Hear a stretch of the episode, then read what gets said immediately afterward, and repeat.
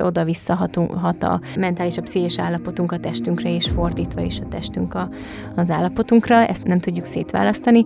Tehát, hogy nem csak akkor létezik ez a játszma, amikor, amikor bor folyik. Élet, munka, kapcsolatok. Hétköznapi gondolatok kihangosítva. Két pszichológustól és HR szakembertől. Nagy Nórával, Rádi Eszterrel. Ez a Kihangosítva Podcast, hogy hangot adjunk az érzéseidnek.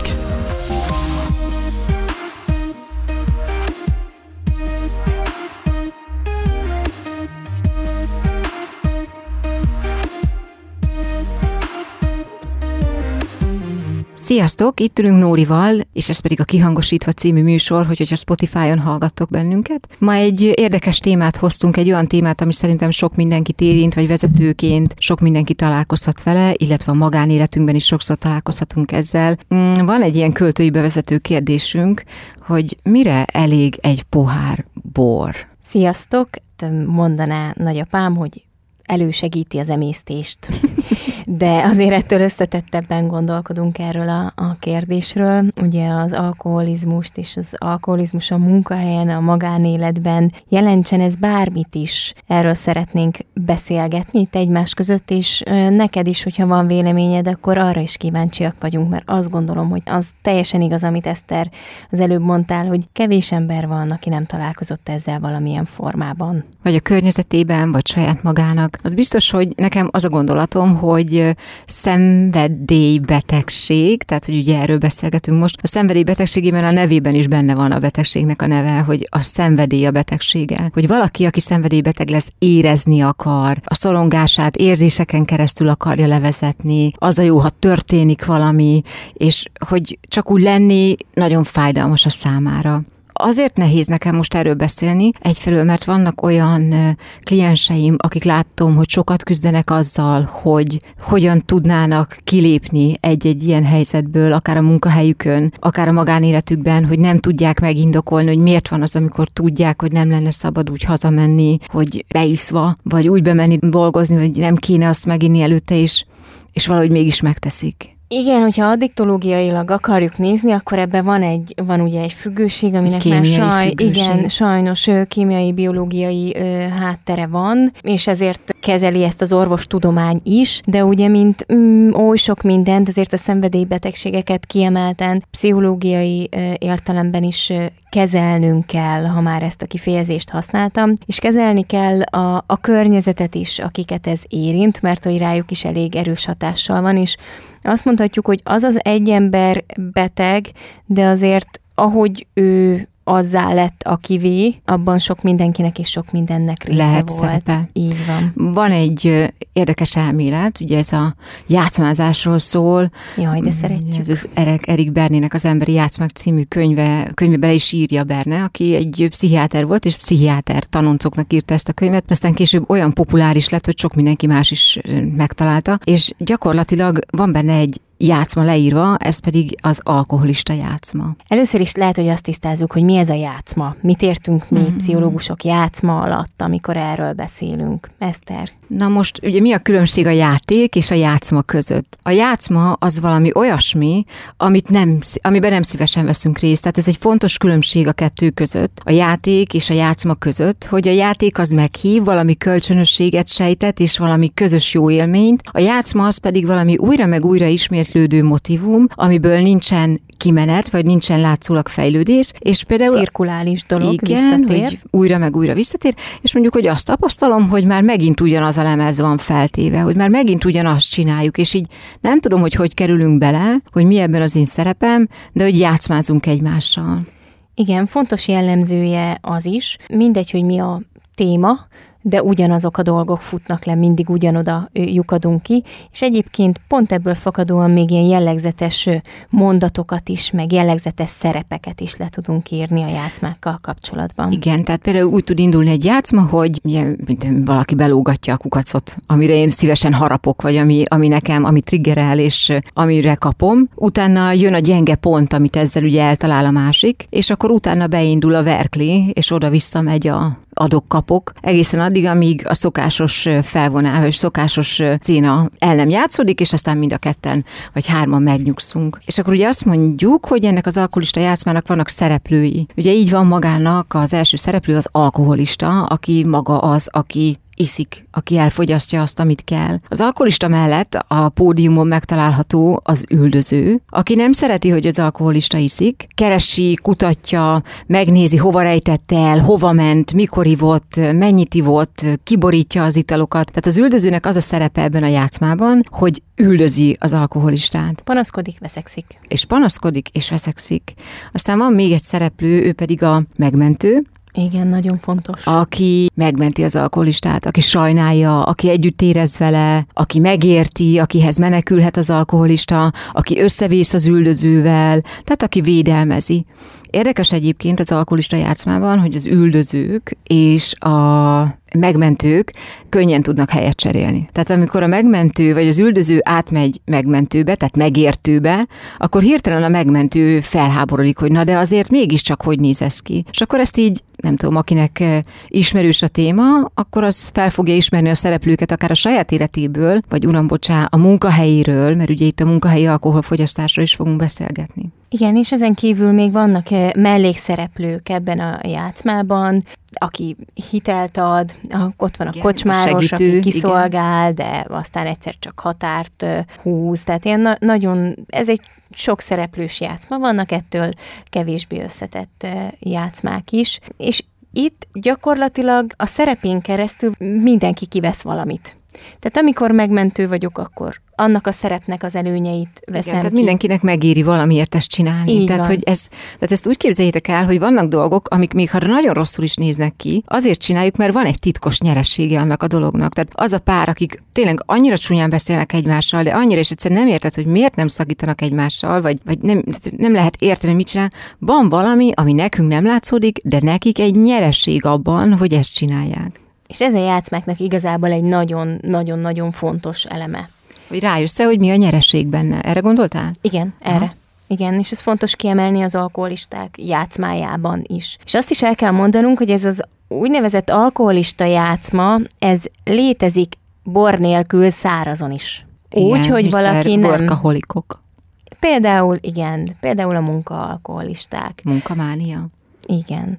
Az is egy, az is egy ilyen, egy ilyen függőség. Gyakorlatilag mondjuk ott is most már elég sok fizikai tünetet vélünk felfedezni, tehát azért szomatizál ez is, oda-vissza hat a, a, ugye a mentális, a pszichés állapotunk a testünkre, és fordítva is a testünk a, az állapotunkra, ezt nem tudjuk, nem tudjuk szétválasztani, tehát hogy nem csak akkor létezik ez a játszma, amikor, amikor bor folyik, nem. Igen, és hogy van olyan, hogy, hogy a generációknál is, hogy mondjuk az egyik generációban iszik a nagypapa vagy a nagymama, ezt mindenki elítéli, de aztán utána pedig a következő, a szülő generációban mindenki munkamániás lesz. Mert ugye ezt társadalmilag nem ítéljük el olyan szinten, mint amikor valaki iszik. Tehát az, hogy jó, sokat dolgozik, a, a bele is kilóg, az acskóba hozza be reggel, az teljesen rendben van, ő tudja. De hogy közben meg a családban ugye lehet ugyanazt tapasztalják, hogy nem lehet hozzászólni, mert dolgozik, nem lehet hozzászólni, mert be van iszva, nem lehet vele elmenni sehova, sehova, mert dolgozik, nem lehet vele elmenni sehova, mert be van iszva. Jelen van, de olyan, mintha csak itt derengene, nem is lehet hozzászólni, tehát gyakorlatilag figyelmet nem tud szállni ránk, és akkor ez a veszélyesebben, hogy ugye mondjuk azt, hogy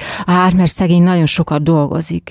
De hogy valójában jó az neki, vagy mire jó az neki, hogy ennyit dolgozik? Nem tud kapcsolódni, és így akkor egy ilyen legális helyzetbe kerül a családban, hogy nem kell hazamenni. Ugyanúgy fel lehet menteni, meg lehet menteni, mert hát ő ezt értünk teszi, meg lehet szídni, mert mert sosincs velünk, nem segít a gyerekekben, nem tudom én, tehát hogy ugyanazokat a köröket le lehet futni, és, és akkor itt jön Erik Bernének a, a másik nagyon nagy műve, és nagyon elterjedt műve, a sorskönyv, amivel szintén érdemes foglalkozni, hogyha valaki már a játszmákat veszi elő. De itt rögtön kapcsolódtunk oda is, hogy generációk, szokások, munkahely, mikortól nem szabad inni munka közben, vagy hol van az a határ, amikor már az helytelenítve van, van. Ugye most, ha a munkatörvénykönyvét, vagy így nagyon HRS szemmel akarom nézni, akkor munkában, munkakész állapotban megyünk, józanul, kipihenten az elvárt öltözékben. Pontosan jelenünk meg. Tehát gyakorlatilag ez, a, ez az elvárás, és itt még munka és tűzvédelem is van már ugye a mostani világban. Benne van az is, hogy józan vagyok, sőt, hogyha valaki olyan területen, iparban dolgozik, akkor ezt még külön mérik, szondáztatják, nem lehet csak úgy belépni, hogyha már, hogyha már van egy szondafújás. Tehát, hogy itt, itt van egy nagyon-nagyon éles és erős határ. Egyébként ez szerintem jó, hogy van, de azért nagyon sok olyan szakma is van, ahol nem lehet így mérni a munkád és a magánéletet közti határokat, hogy most belépsz a gyárkapun, vagy felveszed a, a munkaruhát, vagy a munkaeszközt, hanem megvannak ezek az összemosások, hogy most akkor írok valamit, megfogalmazok egy cikket, megjelenek valahol, átnézek egy kimutatást, pohárbor lecsoroghat mellette, vagy nem. Hát meg... És akkor nem is kell annyira visszatekinteni, pandémia és karantén. Pont ezt akartam mondani, hogy azért a pandémia megváltoztatta szerintem sokunkban, mert mondhatom akár a saját történetemben is, hogy így az a, mondjuk így a lazulással kapcsolatos viszonyunkat, hogy mivel nem kellett mindig menni, de nem is volt hova beülni, nem volt lehetőség mondjuk, hogy kevesebb, jóval kevesebb lehetőség volt szórakozni, vagy barátokkal beülni, úgyhogy előfordult, hogy mondjuk már ideje korán megsziszent egy üveg valami, és akkor mondjuk abból egy pár korty elfogyott. É, mondtád hát, úgysem megyünk hogy be, igen, úgysem szondáztatnak, meg kicsit lazulunk. Meg kilátja a monitorban, úgyis csak a, nem tudom, deréktől felfelé látszom, és egyébként meg nem számít. Hát meg van abban valami kis hetsz is, hogy... Persze, egy kis, egy kis ellenállás Ti azt gondoljátok, hogy így van, én meg itt, ja. Meg ugye arról se felejtkezzünk el, hogy sokszor ez egy, ez egy stresszoldás, tehát egy megoldási mechanizmusnak a, a része, hogy, hogy a, a, a feszültségemet akarom ezzel kezelni. A gyökérokot nem tudom kezelni, azzal nem tudok mit kezdeni, a feszültségemet oldom egy ilyen nagyon egyszerű módon, és azért a, a pandémia első pár hulláma, a karantén az okozott sokunkban nagyon sok feszültséget. És, és még aztán épültek is erre az ilyen online csapatépítők, hogy együtt ígyunk egy pohár bort a képernyő mögött, mert hogy az majd összehoz. Szóval, hogy itt azért elmosódtak megint a határok. Itt eszembe jut mindig az én párom szokott mondani, egy, egy történetet, és ez egy, meg is beszéltük ezt, ez egy olyan szép kifejezés, hogy mennyire másként éltek az őseink. Máraitól, mint megtudtuk, Máraitól származik az uzsonna bor kifejezés. Ami csak az ízéért, meg az illatáért. És a merengés kedvéért. Itt a Márai Sándor, igen. De hogy ez egy... Ez hogy, egy, vagy két kis fröccse, hogy hivatalosan le van írva. Tehát nem, és igazából egy kicsit így vissza is kanyarodunk a beszélgetésünk elejére, hogy a feltett kérdés, hogy mire jó egy pohár bor, hogy lehet jó arra, hogy mondjuk pont ellazuljunk, lehet jó arra, hogy megígyunk még egy pohár bort, vagy lehet jó arra, hogy megkóstoljunk valamit, vagy éppen az, hogy valamilyen múltba kerüljünk hangulatba, amiben aztán létre tudunk hozni valamit. Tehát, hogy az alkohol való viszonya szerintem mindenkinek sajátos. Talán inkább az a kérdés, hogy hol kezdődik ez, hogy hol lesz ebből probléma. Igen, hol van a határ? Hol vannak a határ? mondani, és megint a határtartáshoz tértünk vissza. Például munkahelyen, mondjuk vannak olyan munkahelyek, mondjuk akár csak, hogy, hogyha én olyan helyekre gondolok, ahol ugye mondjuk járműveket vezetnek emberek, ahol zéró tolerancia igen, ugyanez igaz az iparba is. És akkor mondjuk ott volt a híres sorozat, a, a, Dallas, ahol meg a viszki úgy folyt ja. délbe az irodába. Mint a víz, igen. Igen, mint hogy a víz a szökőkútból. Tehát, hogy igen, és itt jön egy másik kérdés, ami szerintem mindig, mindig foglalkoztat legalábbis engem beszélek a magam nevében, mint pszichológust, hogy azért kellenek ezek az erős szabályok sokszor, mert hogy egyébként nagyon sok határtartási problémánk van munkahelyen is. Nem csak alkohollal kapcsolatban nem tudjuk eldönteni, hogy az még belefére vagy sem, de nem tudjuk eldönteni azzal kapcsolatban, hogy mit mondunk, mit nem mondunk, vagy kevesebbet mondunk, vagy túl sokat mondunk, vagy úgy viselkedünk, és tudjuk az érzelmeinket úgy kezelni, vagy nem tudjuk, ott van-e a helye, vagy nem. Ugye erről szól gyakorlatilag az eddigi adásaink nagy százaléka, hogy az érzelmek, a magánember és a profizmus, az hogyan fér meg, milyen esetek vannak, ahol, ahol ez és ugye mi ezt valljuk ebben a műsorban is, hogy nem tudjuk szétválasztani. A határtartást viszont nagyon nehezen megy sokaknak, egyszerűen nem így vagyunk, vagy van a társadalom nagy része szocializálva. Ez a játszmázás egyébként szerintem egy tök jól megfogható dolog, úgyhogy aki úgy érzi, hogy van valaki, aki vel ezt csinálja, tehát hogy játszmázik, ha nem is feltétlenül nedvesen, mint ahogy a alkoholisták, alkoholista játszma írja, nem száraz játszmája van, hogy szerintem érdemes átgondolnia egyrészt, hogy hogy indul el ez a játszma, és azt mindig tudni kell, hogy a játszma úgy indul el, hogy én abba beleszállok. Tehát, hogy, hogyha a másik elkezdi, és én nem válaszolok rá, vagy nem csinálom, akkor a játszma elhal, meghal. Tehát ez ugye ugyanolyan, hogy mondjuk ezt én hittem is, meg nem is, amikor az én kiképző terapeutám mondta családterápiából, hogy, hogy az egyik legegyszerűbb módja ennek a megszüntetésének, hogy kitesszük az asztalra, figyelj Béla, innentől kezdve nyíltan ihatsz, sőt, bármikor, amikor kedved van, holnaptól, holnap utántól, itt nyugodtan ihatsz, itt vannak az italjaid, én többet el nem rakom, nekem én kiszálltam ebből a játszmából, viszont hogy, hogyha nem tudod abba hagyni, akkor el fogok menni. És akkor ez már tényleg a másik eldöntheti, hogy marad, iszik, és sajnos van olyan helyzet, amikor valaki úgy dönt, hogy inkább a szenvedélye mellett marad. De hogy akkor legalább nincs tovább játszma. Igen, tehát hogy a, a játszmákat úgy lehet megszakítani, hogy egy idézzelek téged, hogy valaki belúgatja azt a csalit, akkor ne harap rá arra a horogra. És mondj, mondj nemet. Ezt így kimondva nagyon könnyű megfogalmazni, benne lenni, érzelmeinkkel együtt jelen lenni, most mindegy, hogy munkahelyen vagy magánéletben, ez egy sokkal nehezebb dolog, és azért nagyon sok sors van, nagyon sok családtag van, szenvedő gyermekek vannak. Mi most nem is elbagatelizálni akarjuk ezt az egészet, csak egy másik síkon beszélgetni arról, hogy ez, ez gyakorlatilag mind máig jelen van, és hogy ilyen formában is megfogható, ahogy mi most vázoltuk. És az is gyakori, hogy valaki a munkahelyére leképzi ugyanezeket a szereplőket, tehát hogy a munkahelyén is egy játszmázásba Igen. kezd, akár, akár szárazon, akár az alkohollal, és ezt vezetőként, vagy legalábbis ez egy ilyen, szerintem egy ilyen javaslat lehet, vagy javaslattétel, hogy hogyha tisztában vagyunk a játszmázásnak az alapszabályaival, akkor lehet könnyen rájöhetünk arra, hogy akár egy munkát vállalónk is játszmázhat velünk, vagy egy munkavállalónk is meghívhatja mondjuk bennünk ezt az üldözőt, vagy éppen a megmentőt. Hogy ne, hát kér egy kis hitelt, mert hogy nehéz helyzetben vagyok, ugye van sok helyen eh, munkavállalói hitel. hitel. Kérek egy kis hitelt, de már akkor látja a vezető, hogy ez már a sokadik hitel, lehet, hogy nem arra fog elmenni. Ő akkor most milyen szerepet vállal ebben a játszmában.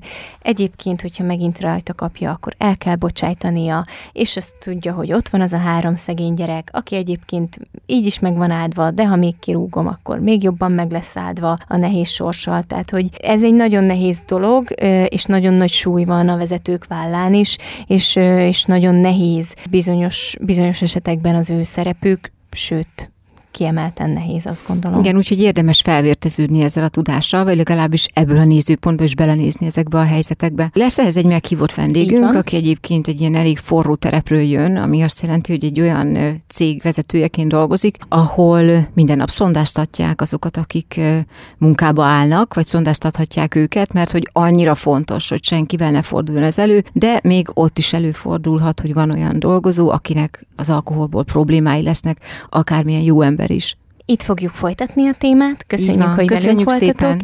Eláruljuk a nevét? Vagy a Neki. Elárulhatjuk, Farkas Attila lesz a vendégünk, és egy nagyobb közlekedési cégtől fog érkezni, és mesél nekünk az ő nézőpontjairól, az ő vezetői gyakorlatairól, illetve arról, hogy a magánéletében hogyan tud segíteni, vagy akár magánemberként is hogyan tudja segíteni azokat a kollégáit, akiknek mondjuk olyan nehéz helyzetbe kerülnek, amiben nem csak vezetőként kell részt vennie, hanem magánemberként is. Sziasztok! Sziasztok! Ez volt a Kihangosítva Podcast. Keresd további epizódjainkat, és beszélgessünk kihangosítva az életedről, a munkádról és a kapcsolataidról.